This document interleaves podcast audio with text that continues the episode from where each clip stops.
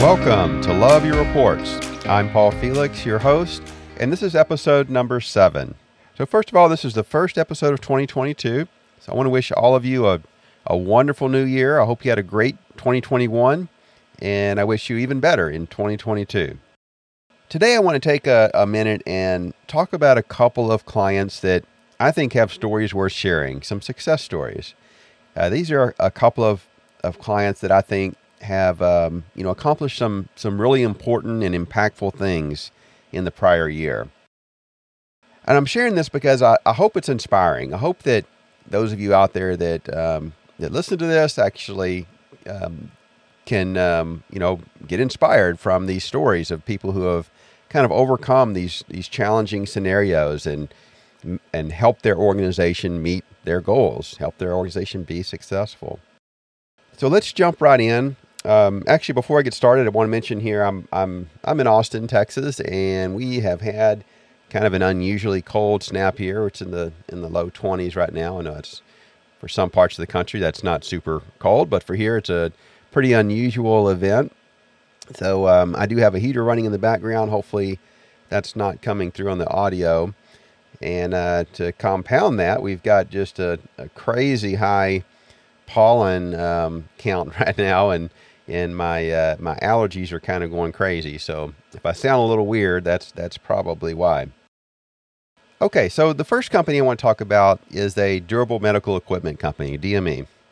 And what this company does is they supply hospitals and uh, even individual doctors' offices with the equipment that they need, and and they do so by actually taking inventory. Uh, items that, that this company purchases and putting them at the facility, you know, inside of some storage closet of some kind. They're going to put this equipment in the facility's um, closet so that when, you know, a patient comes in and they need a knee brace or they need a wheelchair or anything else that um, is available, they, they can go in, the doctor or the nurse can go into this closet and um, get the equipment that's needed. And uh, that the patient doesn't have to wait around, and the, the doctor doesn't have to take on the cost of actually paying for the equipment up front. So uh, to start off with, I'll just say that in twenty twenty, this company ran a loss of around three million dollars, annual loss of bottom line, three million dollars. And in twenty twenty-one, they were actually able to turn that around to a small gain. So they had a, a small gain in twenty twenty-one, which is, you know, pretty incredible, I think. You know, they, they really have focused on improving the processes that are needed to actually run this company at a profit. And that, that's really exactly what they did. You know, they, they looked at all of the main contributors to, to losses, all the things that weren't going right, and figured out, you know, what do we need to do? What do we think we need to do in order to improve this process? So I'm going to talk about a couple of them that that um, we at Leapfrog B I were involved with, and I'm sure there's more, but these are going to be a couple of the contributors to to that turnaround. So first of all, inventory. You know, as I mentioned, this company is taking um, assets that they've purchased and putting them in basically mini warehouses, um, mini as in small warehouses, and many of them, large quantity of them. Um, so, you know, the, the inventory challenge challenge here is real. It's it's one thing to deal with inventory if, on the traditional basis where you're, you know, you're buying product, putting in your inventory, and then maybe moving it to your stores um, or individual store. But when you're moving that inventory to a third party's location, there's some other complications here. Uh, and to make that even more complicated, we're talking about um, healthcare, you know, payers here. So there's there's some very um, real requirements or constraints that need to be uh, followed. So for inventory, the the the um, the issue was shrink. You know, how do we prevent shrink in this scenario? And the first thing that this company did was they looked at uh, trying to just simply quantify shrink. You know. To understand shrink in this case, you have to, uh, just like in all cases, you have to have a manual count at one point in time And then in the future, you do another manual count. And then you look at, okay, well, here was my manual count at point A, and then here's my manual count at point B. Here's the difference. Well, and, and then you can take that and you can say, well, how much did you sell? How much was returned? And all of those numbers would work out to say, well, this is what your end count should have been. This is what my end count was.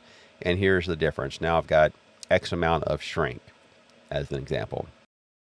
Well, it even gets more complicated here because you have in-process orders as well. You know, some of these um, uh, orders obviously are going to take months in some cases to, to collect on, but it also takes time to just get the paperwork from the facility into the, um, the whole revenue cycle management process, which we're going to talk about in a minute.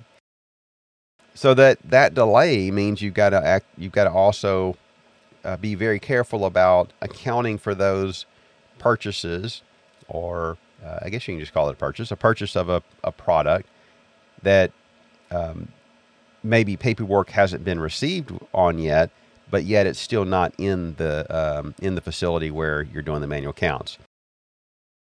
So uh, I know that's a, kind of a long story, but the point is that the inventory situation is complicated. And really looking at that at a very uh, detailed way and figuring out, you know, how do we get a true count? That's step one. Sounds simple. It's not simple. How do you get a count? And then how do you do that on a recurring basis so that you can actually calculate a uh, shrink? And then once you know, you know, what the shrink was, what items, what's the value of those items?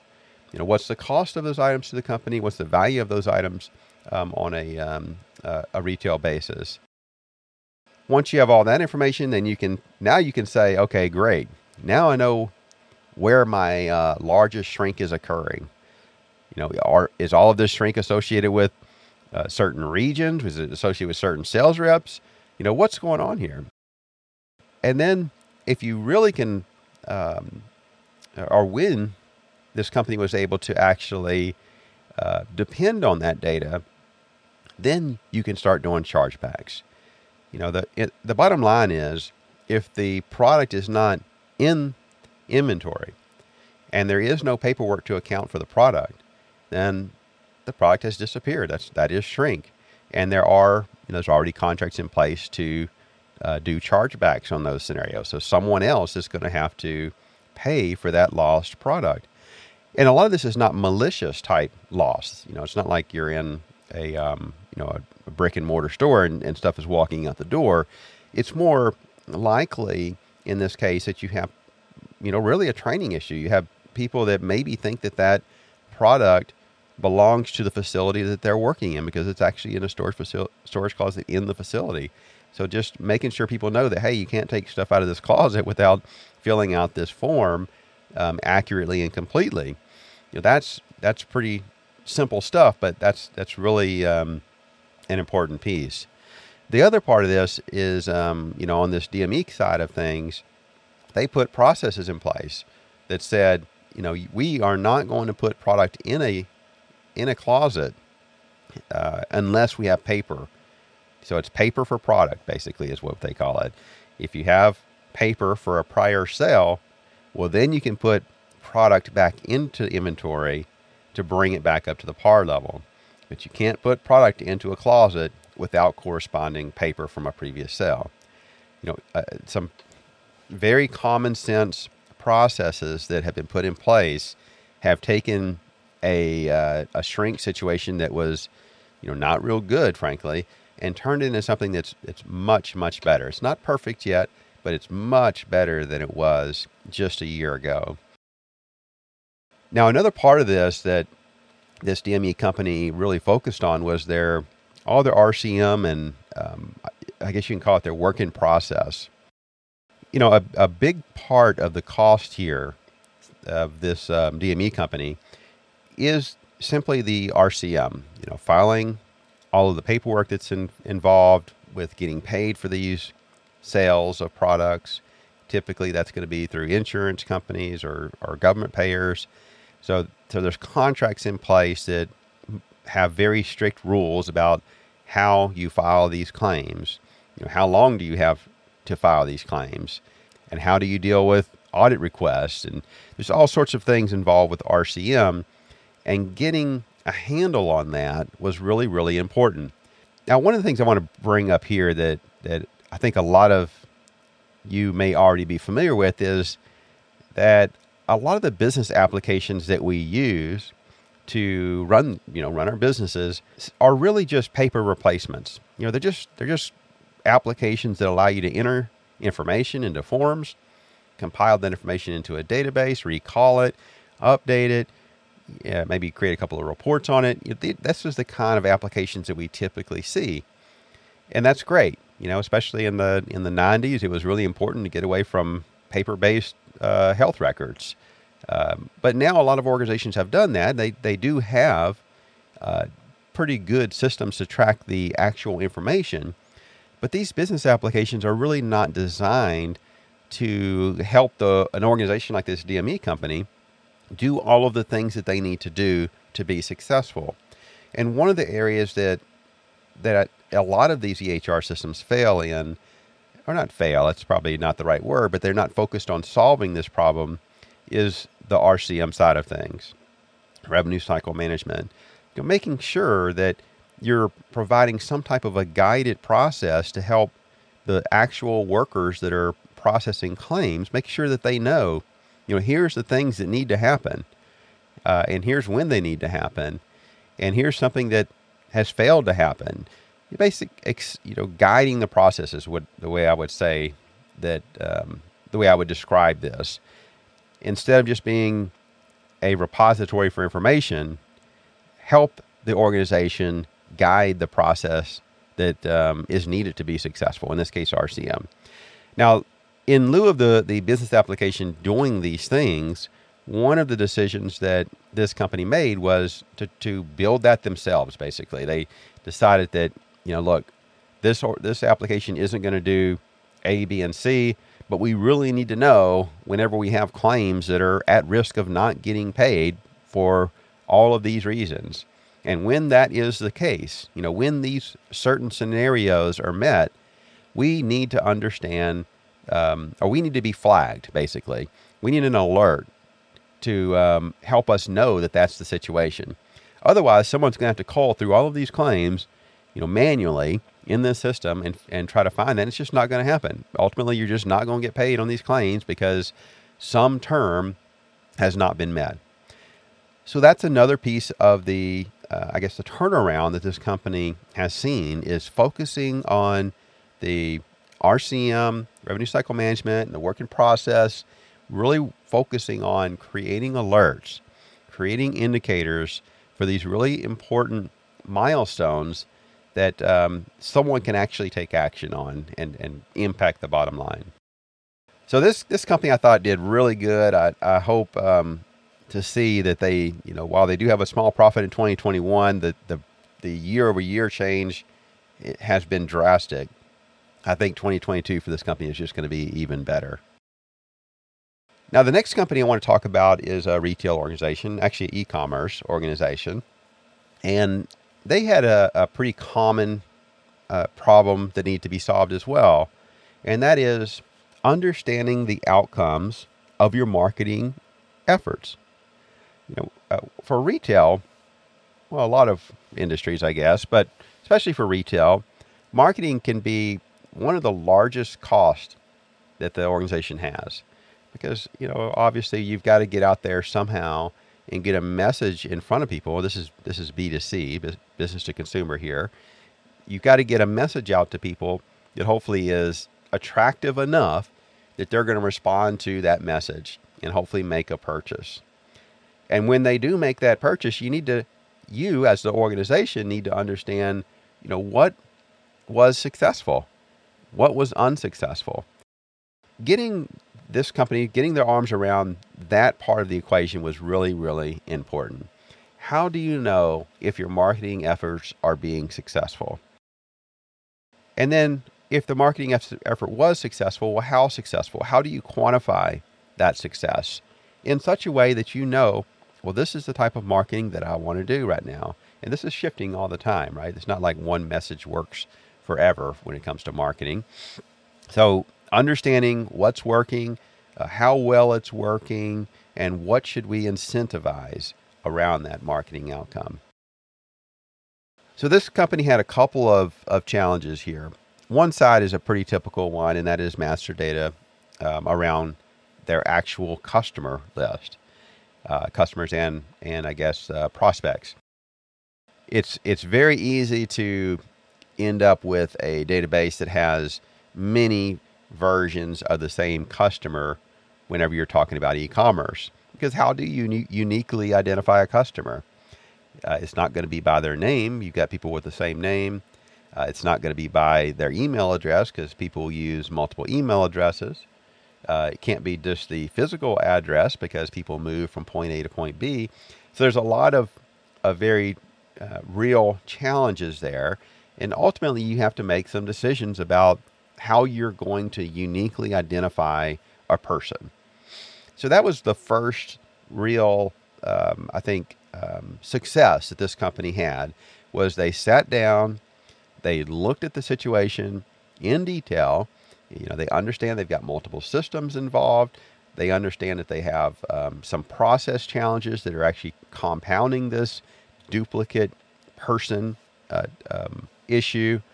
Uh, and then they said, okay, look, here's what we're going to do. For clarity, here's what we're going to call a unique person. Once they had that business clarity, uh, we were able to go in and take that information and or that uh, that business definition and implement it, so that we now could say, well, here is the group or the set of people, or let's just call it email addresses, what have you, that we consider to be a single person from the from the perspective of the organization. Now, once you have that in place, now you can start to look at, uh, you know, again, back to the marketing outcomes. You can look at how many actual people responded to a marketing event. This, this gets into the weeds here, where you have campaigns. You've got to track them through um, various methods, whether it's uh, U R L tracking or what have you. But ultimately, you're trying to figure out if someone clicked on an email campaign, if someone entered a promotion code from a, a direct mail. There's various different channels here, but ultimately, you're trying to figure out how many people responded to this marketing message. And if they responded, well, which channel did they respond to? Having clarity around a unique person count, you know, master data, basically, around customer count is a big part of that. And then tying all of those pieces together, you know, how, uh, so that you know what the campaign identifier is, uh, what the channel was. Um, how do you know if someone responded to that particular campaign?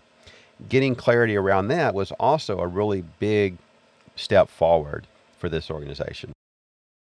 And then a third piece to this was, once you know, once you know who responded to a campaign, then you could you could measure pretty clearly what they purchased. That's typically a pretty straightforward process, but it's understanding the lifetime value of that person, or a typical person, is a much more complicated thing. We're talking about recurring subscriptions here, uh, where someone could, you know, decide to um, to cancel, let's say, mid-period, or they may they may renew, or there may be an auto renewal process. So understanding what the lifetime value of a person is is also important, because you know what you spent on the campaign, you know what the outcome of the campaign was, uh, as far as how much that person actually purchased, but what's the actual value of that person over their lifetime in a in a typical scenario? Once you know that that lifetime value of the person, now you can say, okay, you know, was it worth? Did this camp was this campaign successful?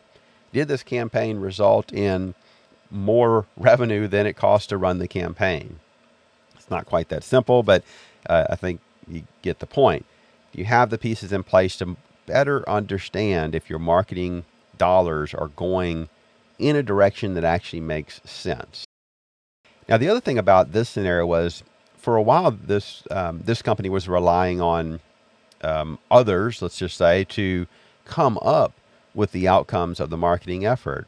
And, you know, that had some success, but in the end, um, the, the organization felt like it was really, really critical, which I agree, that it's critical that they understand with, with clarity what they're spending their marketing dollars on and what the outcome was, and measure that in a very consistent way.